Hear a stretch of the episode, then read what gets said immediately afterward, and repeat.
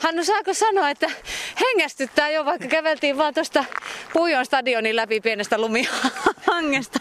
Ei saa vielä sanoa, että nyt pitää, pitää niin kuin sen verran feikata, että pidättää hengitystä. No niin, otetaan uudestaan.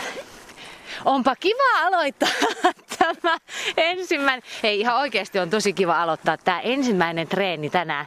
Tota, niin, pienestä jännityksestä huolimatta, niin olemme valmiita. Mitäs Hannu tänään nyt sitten oikein tapahtuu?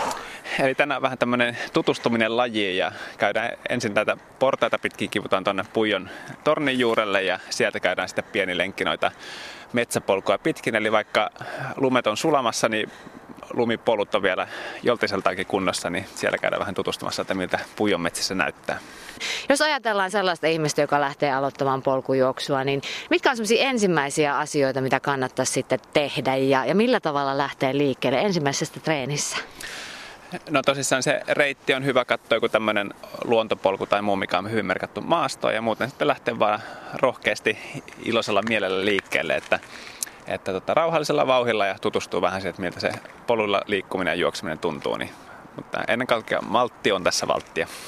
Mulle tuossa vähän katseltiin kenkiä tähän hommaan ja valittiin sitten tällaiset versiot, joissa on tota nastat. Niin onko nämä nyt parhaimmat sitten vielä tämmöiselle kelille, kun on vähän lunta ja saattaa paikoilla vähän liukastakin?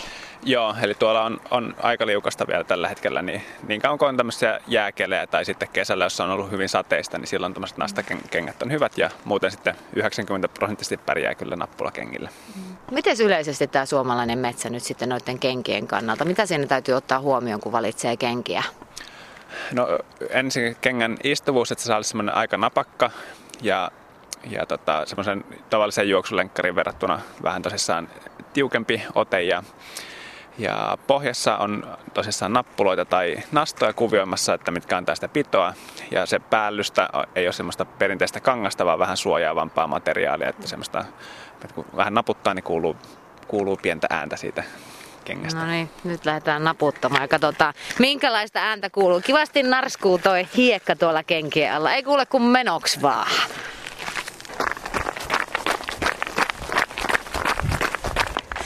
Nyt ollaan Hannu pikkusen matkaa täällä juostu ja, ja noin niin kuin isommassa kuvassa, niin vähän vielä alkuvaiheessa tässä isommassa tavoitteessa, eli 23 kilometrin polkujuoksu tapahtumassa.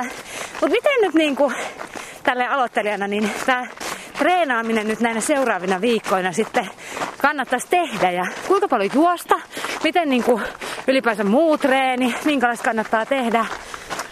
Joo, meillä on tätä, kun kyseessä on kestävyyssuoritus, niin me harjoitellaan aika paljon kestävyyspuolta ja tämmöistä suht matalatehosta liikuntaa.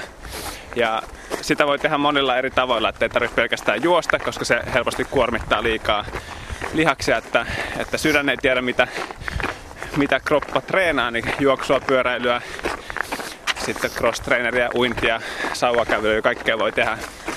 Ja me tässä nyt alku, maltillinen alku otetaan, että joka viikko kasvatetaan vähän sitä harjoitusmäärää ja sitten jotain pientä lihaskuntoharjoittelua siihen oheen mukaan, mutta aika tämmöinen kestävyysharjoittelu painotteisesti mennään. No jos ajatellaan nyt vaikka näitä kahta ensimmäistä tai kolmea ensimmäistä viikkoa, niin minkälaisia treenimääriä viikossa? No siinä tulee käytännössä kaksi juoksuharjoitusta viikossa, sitten yksi rauhallinen pitkä treeni, minkä voi tehdä haluamallaan tavalla ja sitten yksi lihaskuntoharjoitus, niin siinä menee semmoinen neljästä kuuteen tuntia. No sehän kuulostaa ihan hyvältä. Jatketaan sitä juoksua.